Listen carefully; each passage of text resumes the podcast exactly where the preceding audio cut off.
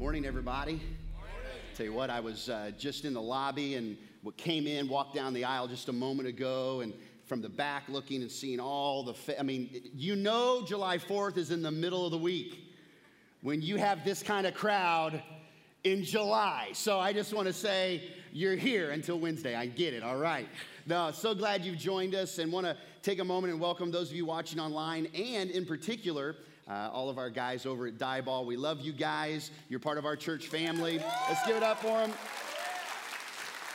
For those of you that are just joining us and your guests, is so glad to have you, whether it's here or it's Diboll. Uh, we invite you to just dip your toe in the water and experience Timber Creek. But uh, if you don't know, we have launched several locations. Uh, our plan is to create community destinations where anyone can find and follow Jesus. And what we're wanting to do is create these different places like, uh, like our prison venues, like the location just across the parking lot where at Iglesia Timber Creek, our Spanish ministry meets uh, at 11 o'clock. Uh, we have 22,000 square foot of space leased in Nacogdoches. We just finalized some plans with uh, our architect. Uh, they're going into bid, and we're designing some other stuff where we will be launching our Nacogdoches location in the soon and coming months. So exciting things exciting things happening. It's a great time to be a part of not just like church, but of what God is doing uh, through the local church. We also want to celebrate that today is the final day of the Old Testament in the sermon series that we've been going through. Starting in Super Bowl Sunday, we began a 31 uh, chapter experience moving through the Bible in chronological order from Genesis to Revelation. And today is our final story from the Old Testament and the book of Nehemiah. And next week, we will start the birth of Jesus. It's going to be Christmas in July around here. We're going to have a good time. We got Summer Santa coming, everyone. Summer Santa, so bring the kids. It's going to be great. I don't know if we've confirmed that or not, but we are planning on a Santa with shorts and sunglasses, and we'll be in the lobby. You can have your kids and you can take pictures with Summer Santa. So, anyway, we're going to jump in today to the story, but to, to start, I want to just give us the scripture. We're going to pray, then I'm going to kind of catch us up to speed of where the scripture takes us this morning. The book of Nehemiah and we're going into the sixth chapter. Let me show you where we go. Nehemiah chapter 6, verse 1. So when word came to Sanballat, Tobiah, Geshem the Arab, and the rest of our enemies, all of those were enemies to Nehemiah, and Nehemiah is the one writing the story. I, Nehemiah, had rebuilt the wall, and not a gap was left in it. When all that word came to those guys, Although up to that time I had not seen the doors, you know, I had not set the doors and the gates. It was still left to be done, like a true carpenter. You know, you say, this looks great. Well, I forgot to set the, you know, I got to get the door set. Sanballat and Geshem sent me this message. His enemies say, hey, what's up? Come. Let's meet together in one of the Starbucks on the plain of Ono. But they were scheming to harm me. Nehemiah could see right through it. So I sent messengers to them with this reply I am carrying on a great project and cannot go down. He was rebuilding the walls of Jerusalem and he was on his ladder and he wouldn't move. He says, Why should the work stop while I leave it and go down to you? Now, there at Diboll and right here in Lufkin, let's read those, those words in blue again together. Everybody out loud. Let's go. Why should the work stop while I leave it and go down to you? It's an important thought for today. Four times they sent me the same message, and each time I gave them the same answer. There is vision, character, persistence, perseverance, focus, opposition, criticism, attacks, practical insights, and deep spiritual insights through this book chronicling the story of Nehemiah. And it's not only useful for way back then, it's very useful for right here, right now. Would you pray with me? Father, the next few moments we have as we unpack this story and we put some handlebars on it for Monday through Saturday, um, would you do what only you can do and maybe reveal to us some areas in our hearts where we that we, we've not stood strong or maybe areas of distraction or maybe there's something that's uh, we don't even know that is something that could be dangerous. Open our eyes today as we listen to your word. Spirit of God, thank you for inviting us. We, we're not the ones inviting you into this place today. You are the host, we are the guest. You've invited us in to hear from you. May we hear from you and never be the same. We ask it in the name of Jesus, the strong Son of God. And everybody said, Amen. So the time is 440 years before Christ, 440 BC. And for a hundred years, the Jewish nation has been in captivity. The kingdom split into two northern and southern kingdom. Northern kingdom attacked and ransacked, and that whole part of the northern kingdom, the 10 tribes of, of Israel, are taken captive. And then the southern kingdom, a few years later, the two remaining tribes of the 12 tribes, Judah and Benjamin, they're taken captive by Babylon, Babylonian king uh, Nebuchadnezzar, and they're taken into captivity, and that's where we hear of Daniel. We've talked about Daniel in the last few weeks. Shadrach, Meshach, and Abednego. The story of Esther uh, in the Babylonian Empire being under, under captivity. And in that captivity, they are indoctrinated to all kinds of new beliefs and systems. All the while, their city of Jerusalem lays in rubble. And in 444 BC, the new king comes onto the scene. It's Artaxerxes. Last week we talked about Esther, and Esther was married to the king Xerxes. Son of Xerxes was Artaxerxes. And in Artaxerxes' reign, uh, he is uh, uh, still em- employing all of the Jewish people. And there's one particular employee he has, and the employee's name right there in the palace is named Nehemiah. Nehemiah, he doesn't mow the lawn, he doesn't, he doesn't uh, clean uh, the house. He's got a very particular job, a very specific job. He is the wine taster, he's the cup bearer for the king. Now, that sounds like a pretty, pretty cool deal, but it's not the kind of, you know, wine tasting like, mmm, I smell tones of body of what, I don't know, I've never done that, but, but like, mmm, I just smell, mmm. He doesn't do that. He, he's not there to taste the goodness of the wine. He's there to taste and see, see if some assassin is trying to poison the king. And so the king, you know, gets his fajitas, and before the king can eat his fajitas, he passes a little bit to Nehemiah, and Nehemiah sits there and makes his, his fajitas, and it's good. He's like, ha ha. He's like, hey, dilly dilly. and Nehemiah lives another day. Before he opens up the champagne, hands the bottle to, to Nehemiah, gives him the thumbs up. He says, All right, let's do this. And so it could be that at some point, Nehemiah, he says, hey, and he's done, and he's there. He's like, oh, open up another bottle somewhere, everybody. So Nehemiah has got this easy but deadly job. And because of that, he becomes friends with the king. He has the ear to the king.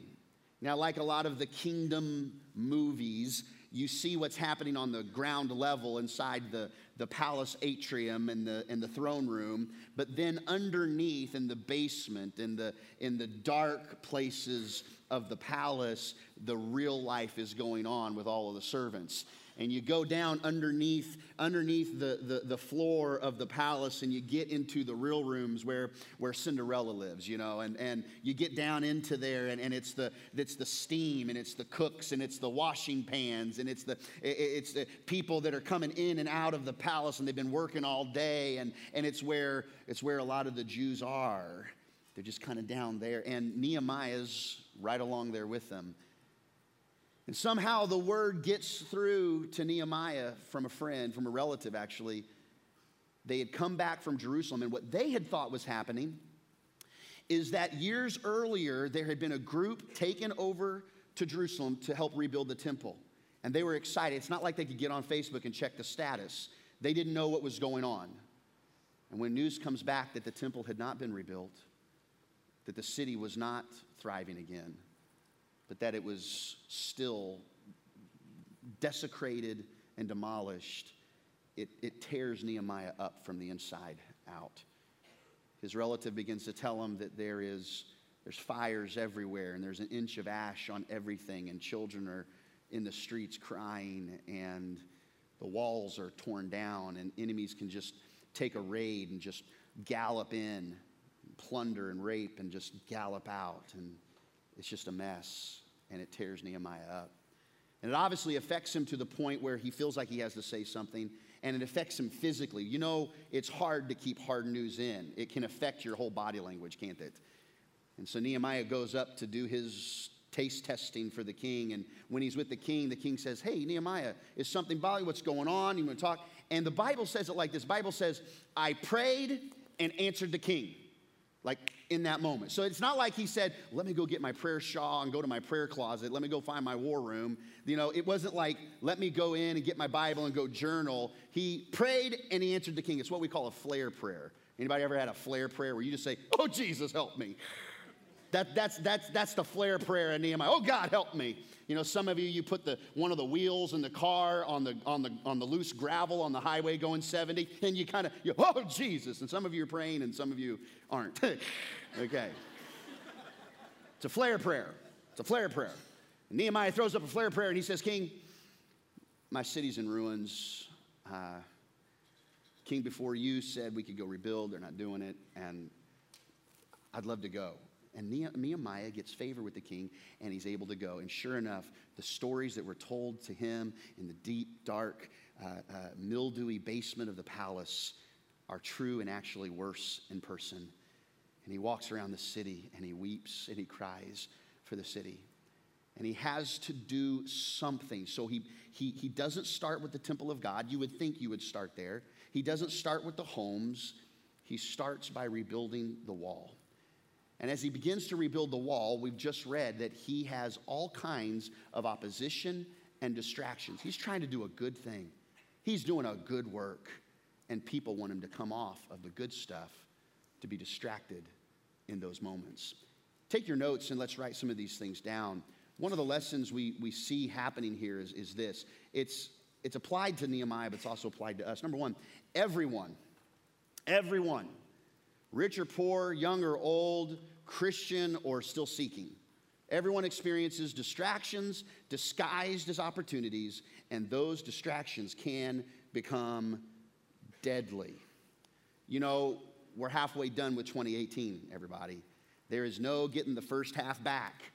And whatever resolution you said on December 30th, going into the new year, whatever idea you had to, you know, lose that weight, get back in the, in the gym, save a bunch of money on your car insurance by switching to Geico, all those things, it's like we're six months in. And my question for you is Have there been distractions? And the answer probably is yeah. And sometimes distractions look like opportunities, but they're not opportunities, they're distractions that actually become deadly to where you're supposed to go and what you're supposed to do. Maybe this year there's a project you want to finish by the end of 2018. Maybe there's a project you want to start. Maybe there's a habit that you've been wanting to break or a habit you want to begin. You know the thing with habits? Bad habits are easy to make and hard to break. Good habits are hard to make and easy to break. It's a challenge, it's uphill. It's, a, it's an uphill process, but everything worthwhile in your life is uphill. But I wonder if there are any opportunities that actually have distracted you from the main thing, like Nehemiah, who had a main thing to rebuild the vision, to rebuild the walls around this city, but he was being thrown one distraction after the other. Those distractions are actually look like opportunities, but they can become deadly in your life. Many times they're good things. In fact, for Nehemiah, it wasn't so much, uh, I mean, for Nehemiah, like he had to watch getting a, getting a javelin through the throat. He, he had to watch, like, you know, Sanballat and Tobiah, like, you know, the, the Sumerian Im, uh, mafia coming at him and, and meeting him at the local Starbucks and doing a drive by. He had to worry about serious stuff.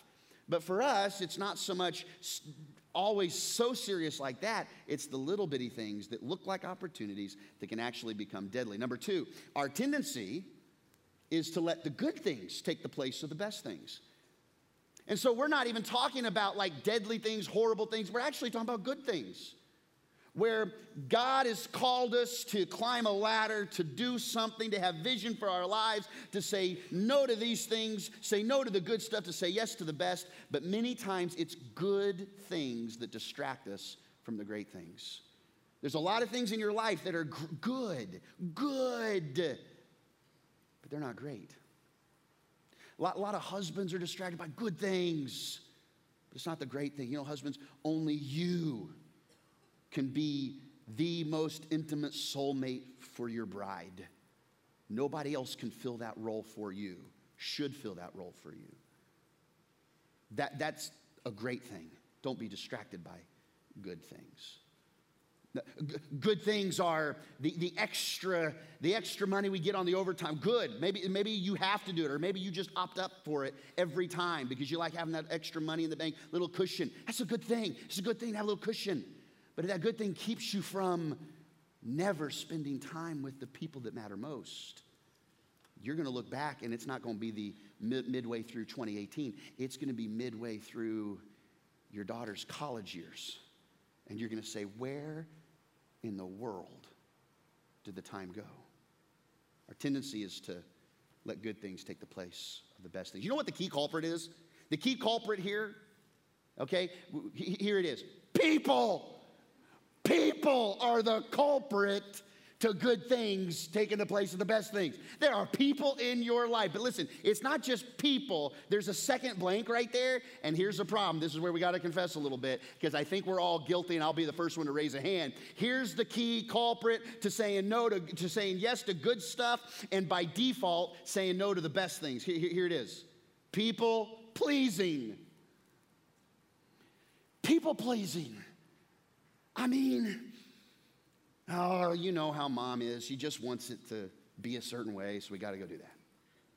Well, you know how my boss is. I just gotta need to do it, and it just is what it is. Or, or uh, you know, I don't want anybody to see me without makeup, so I'm going to spend the uh, hours. It's like we're going. We're just going to Cracker Barrel. Have you been to Cracker Barrel in the morning?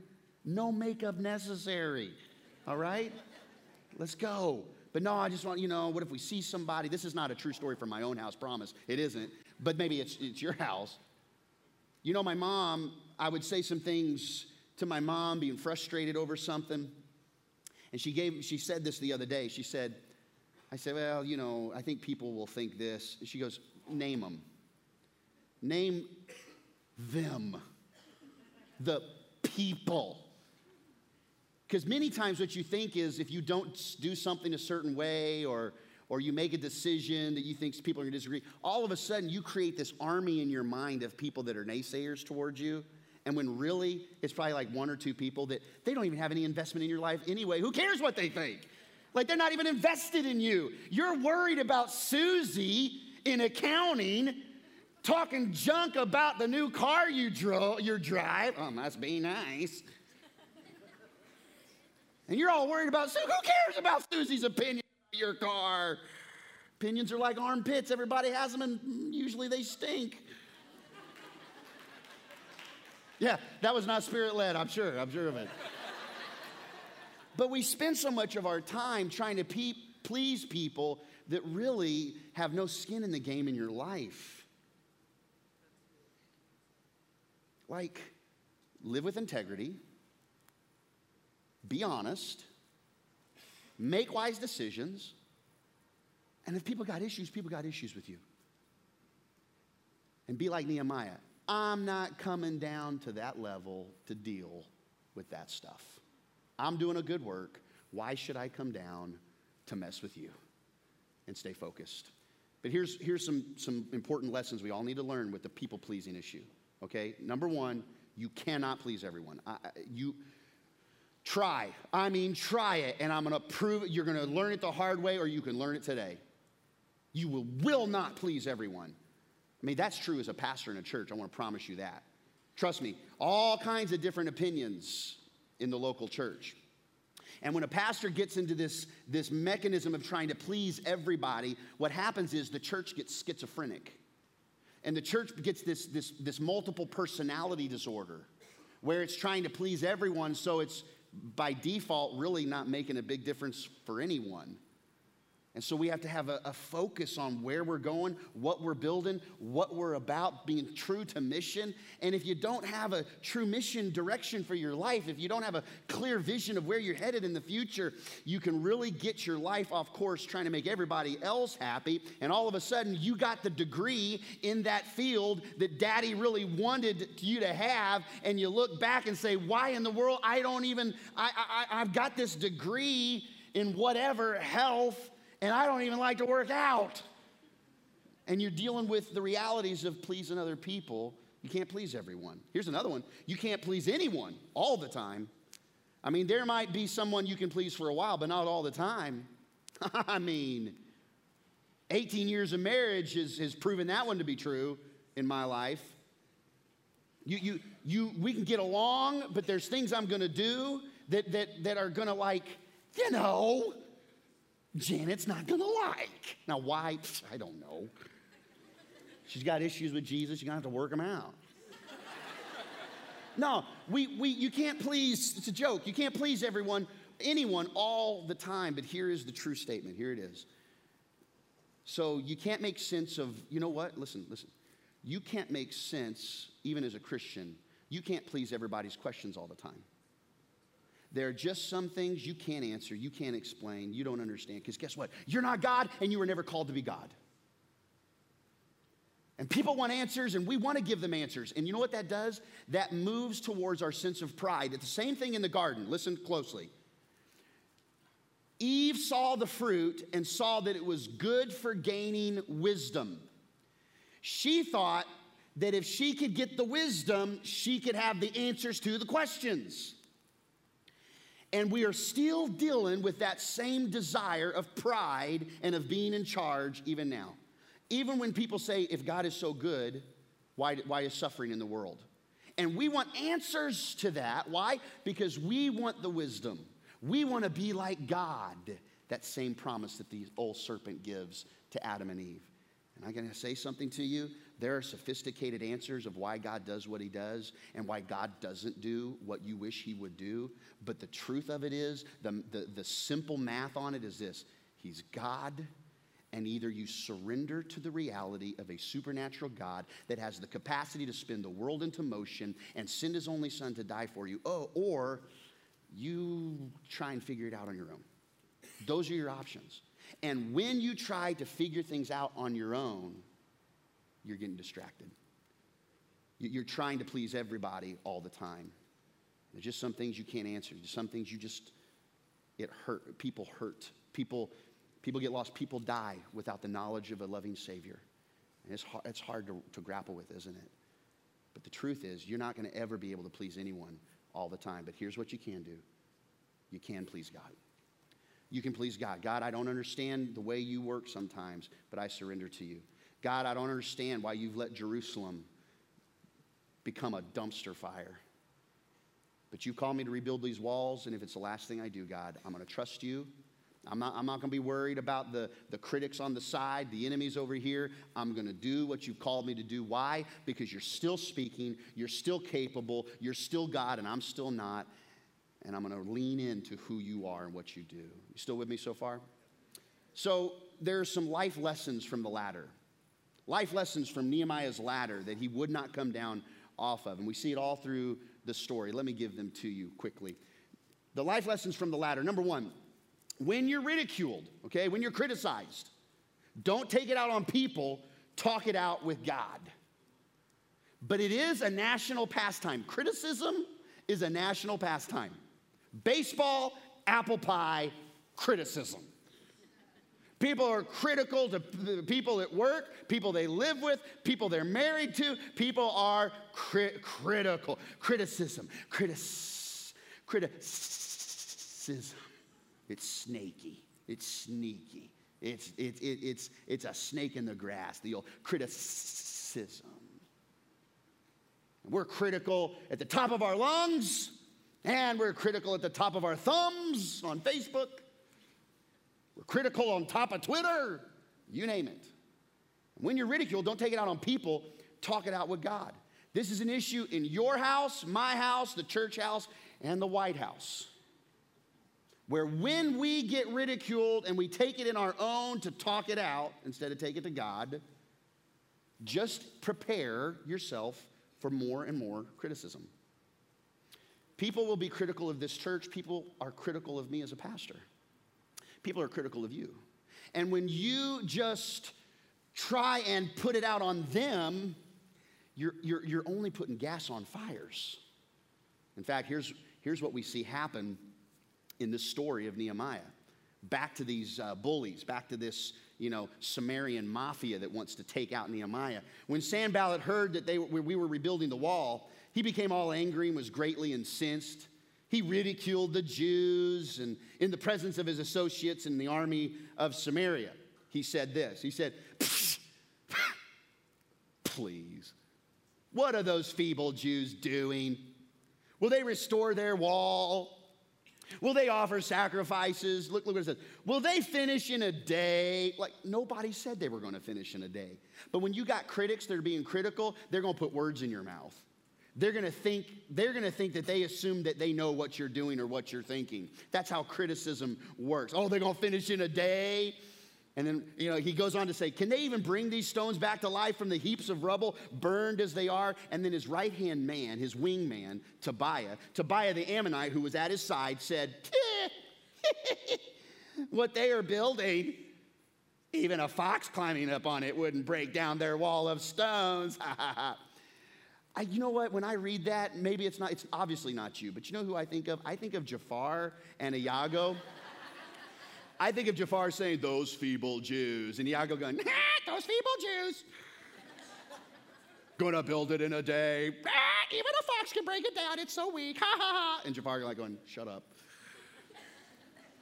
and how does how does Nehemiah respond to the criticism? Because he can overhear it. He can hear it right there. He doesn't say, Yeah, your mama, Tobiah. here's, what, here's what Nehemiah says Hear, O God. I, I did a typo, it's H E A R. Hear, listen, O God, for we're despised.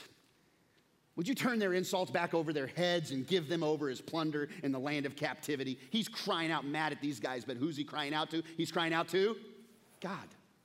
He goes on to say, Don't cover their guilt or blot out their sins from your sight. They've thrown insults in the face of the builders.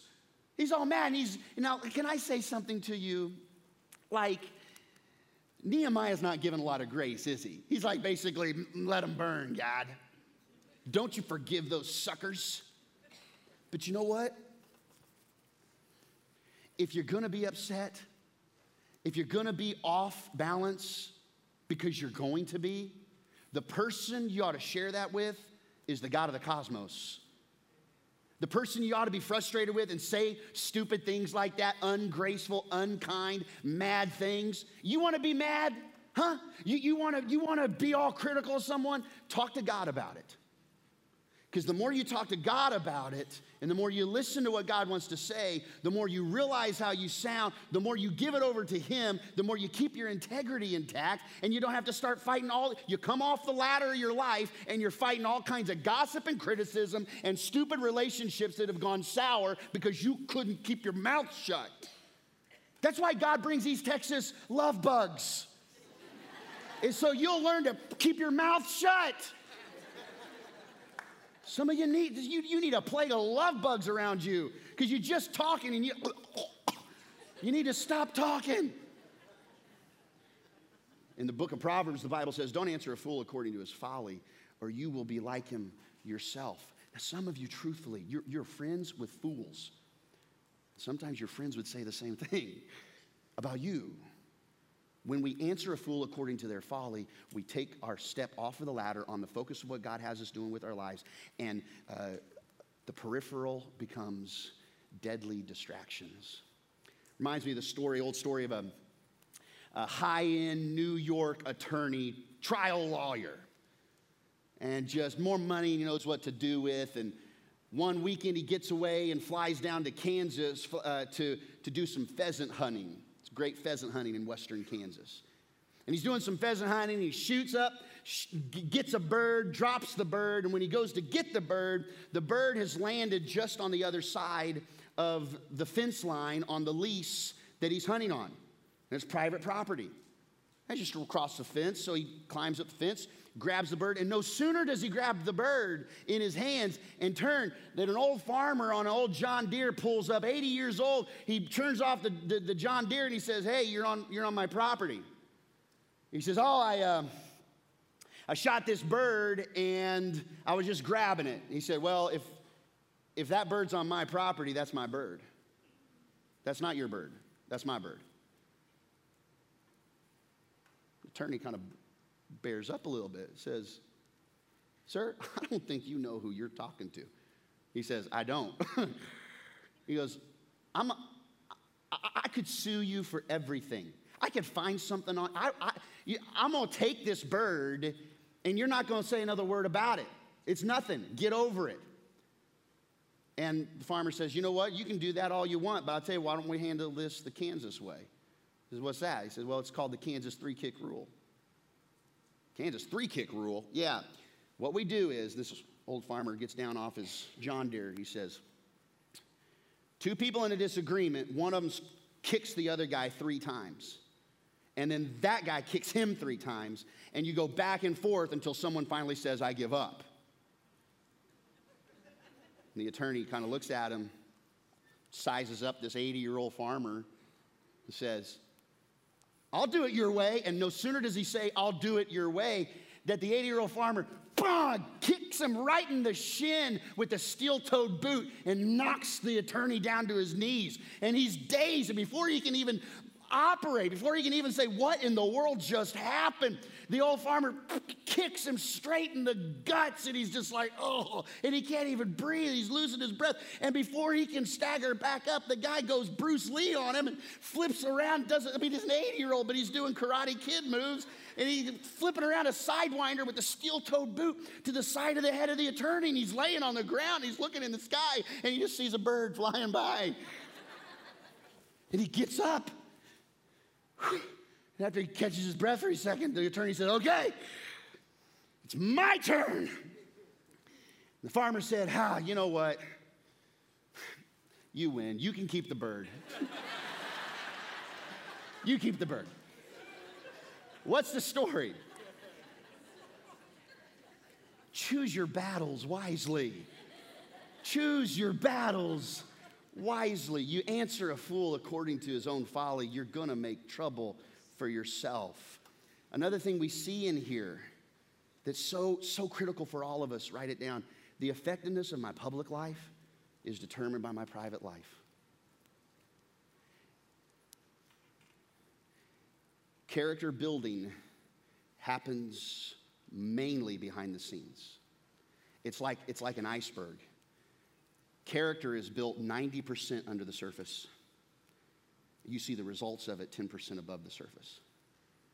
And Nehemiah's public hold on his tongue, public response to criticism, the way he lived with integrity and kept the main things the main things, it wasn't just because of what he did in public. It was because all throughout this book, you see Nehemiah spending time in prayer, talking to God, bringing his issues to the Lord.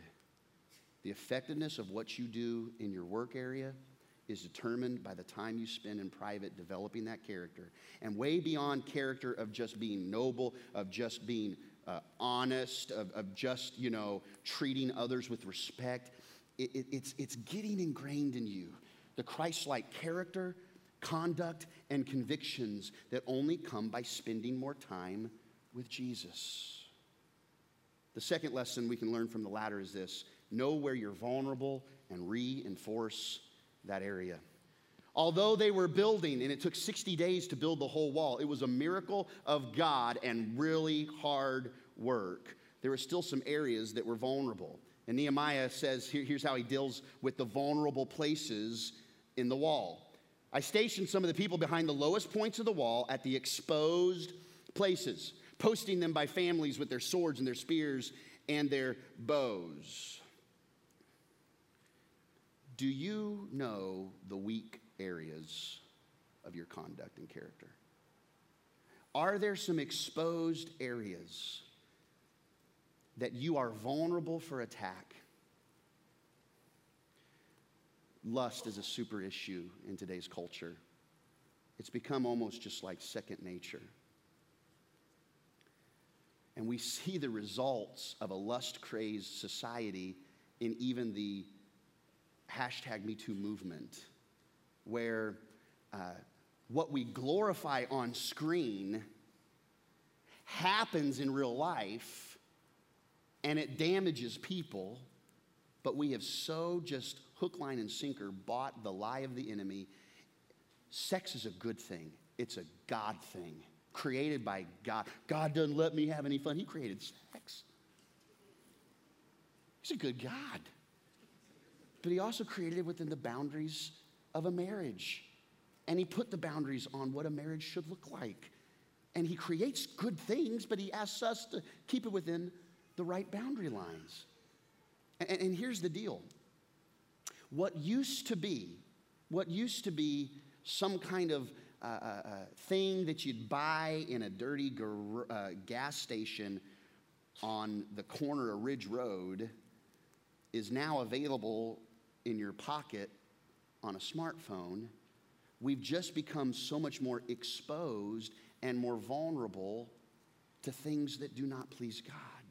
So, men and women, married, single, where are you vulnerable? Where have you found yourself making decisions in that certain category and beyond it, beyond, way beyond that category, where you've been exposed to the lies of the enemy, left yourself vulnerable to attack?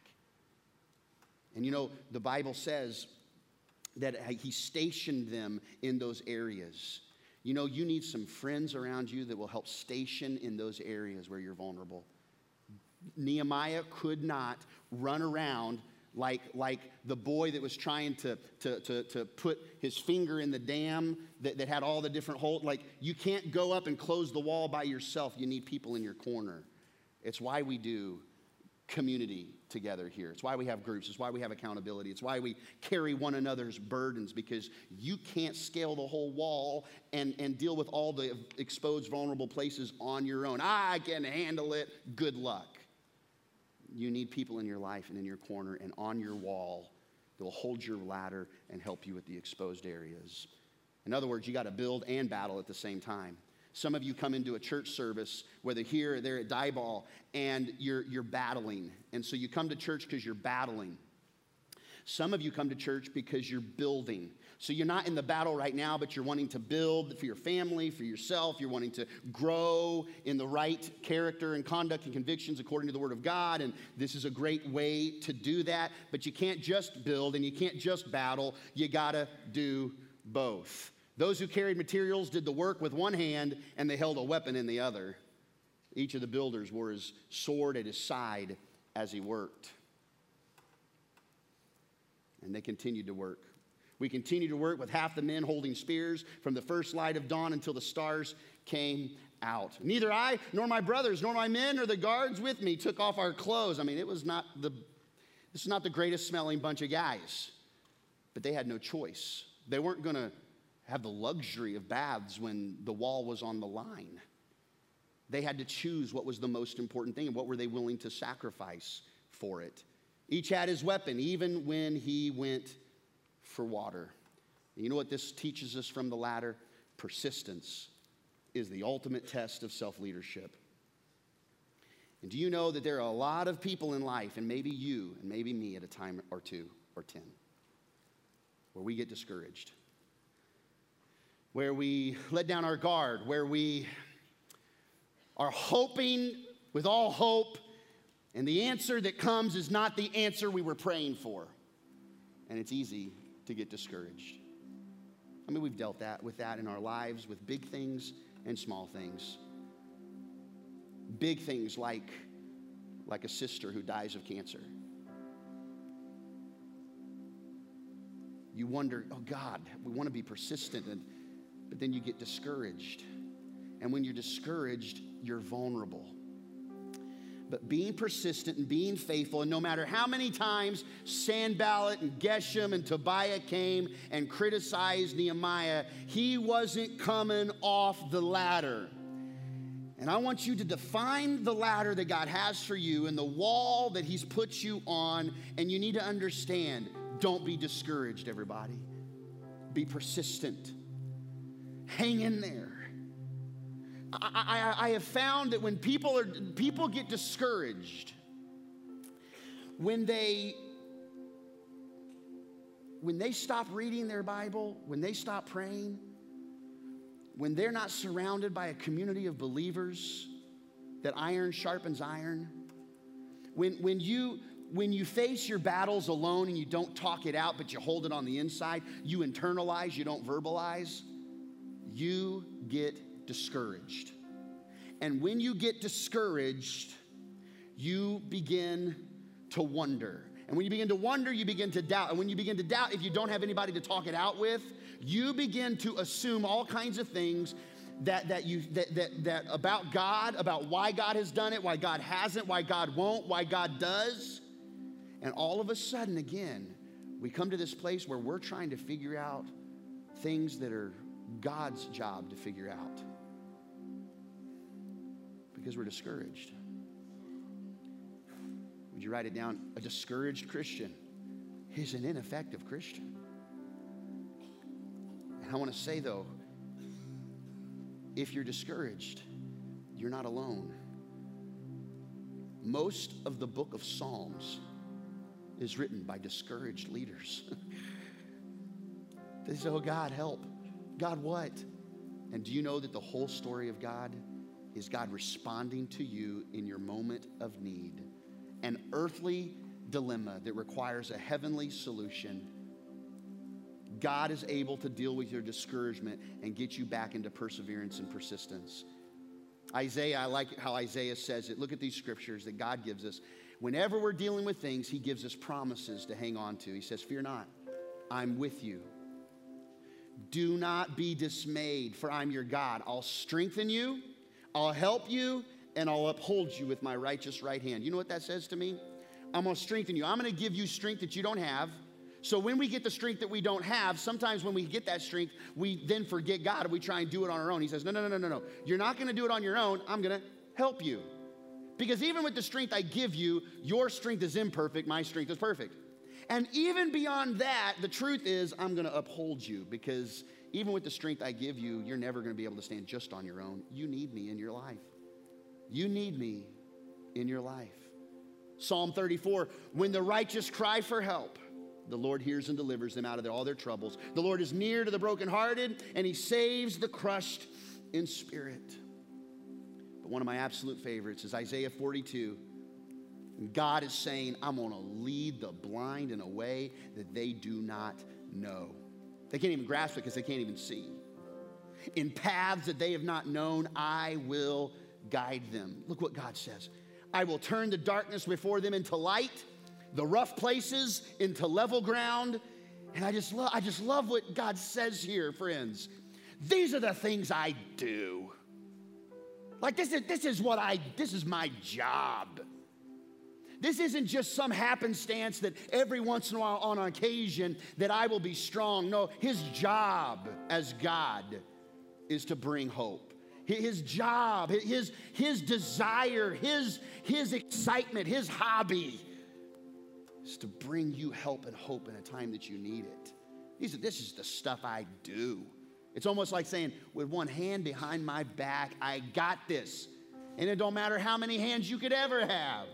My hands are big enough and strong enough and caring enough to be with you in your moment of need. The truth is, as we end this part of the Old Testament, we now go into 400 years of silence where there is no more prophets, there is no more speaking, there is, there is no more books being written for four centuries. The Jews barely eke out existence and they're taken captive again by Rome. And they begin to ask the question that they've been asking for a long time when will be, we be delivered? When will the Messiah come? What are we going to do? And they had no hope. They were discouraged.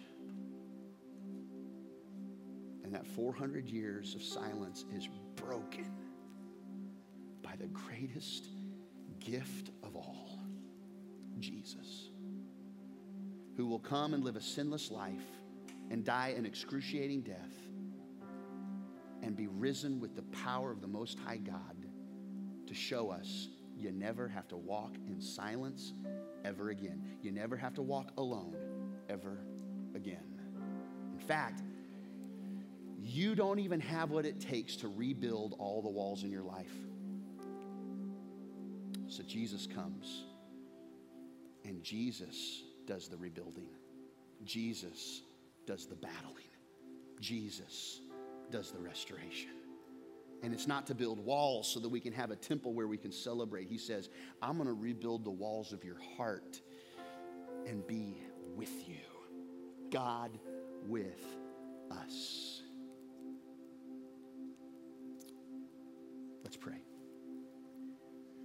With eyes closed and heads bowed, if you're here today and you're discouraged, maybe it's not discouraged just because you're going through a tough time. Maybe it's because you've been trying to live life on your own. I want you to know that the good news today is Jesus has not forgotten you. Even if you've known the path to take, but you've drifted, He is ready with grace again. He would not give you this moment to hear the words. You would not be in this church service looking for something if He didn't still love you very, very much. He loves you, and He's not mad at you but He does have bigger plans for you. Plans for you to get off the throne of your heart and for Him to invite, for you to invite Him to lead the way. Oh, you got it all figured out. You got all the ideas. Surrender to Jesus today. If you're here and, you, and that's you, you're like, Pastor, would you include me in a prayer? I want to recenter my life with Jesus today. If that's you, I want you to know I'd love to pray with you, but you have to be the one that means it in your heart. I can't mean it for you, but I'll guide you in a prayer. But that's you, Pastor. I want to re- recenter my life in Christ today. For the first time or the first time in a long time, just right now, just put a hand up in the air. I need to recenter my life with Jesus. Yeah, several hands. Several hands. They're in Diboll. Just raise it. I need to recenter my life in Christ today. You can put your hands down. In your own words, you say, Jesus, I invite you to be the Lord of my life. I make a pretty lousy Lord of my life. but you, God, sending your one and only Son to go through what I go through to show me that you know what life is like. And then you raise again, and your Spirit is with me when I invite Him in. Thank you, Jesus. I surrender to you today. I don't have all the answers, and I, I know I'm not going to be perfect, but thank you for giving me this day to make things right with you. Guide me. I want to be open to your whispers, God. Help me, Lord, to make the wise decision. Lord, help me to, to make the most important things the most important things. And there is no more most important thing other than you. Thank you for giving me this day to make things right with you. For the rest of us here, maybe there's a discouragement. There's something you've been meaning to build, or something you've been meaning to change, something you've been meaning to start, something you've been meaning to finish. And by God's grace and help, you want to you want to relaunch into what God's calling you to do, and you're not going to come down off the wall and be distracted anymore. If that's you, and with, cur- you, with courage and boldness, you want to declare that today, would you put a hand up? I'm not I'm not coming off the wall anymore. I'm not coming off the wall. I'm not gonna. I'm gonna fix the exposed places by the help of Jesus Christ. Yeah, put your hands down. Me too, everybody. Jesus, thank you that you've not left us, you're not going to forsake us, but you're right there. God, we, we, we lean into you. You guide us. You know, you know when it's time to rest, you know when it's time to battle, you know when it's time to build, you know when it's time to do both. And God, we surrender to your good wisdom. We will be encouraged today. In other words, we will be with courage today. May we have the courage and willingness to act upon it today. In Jesus' mighty name, everybody said amen.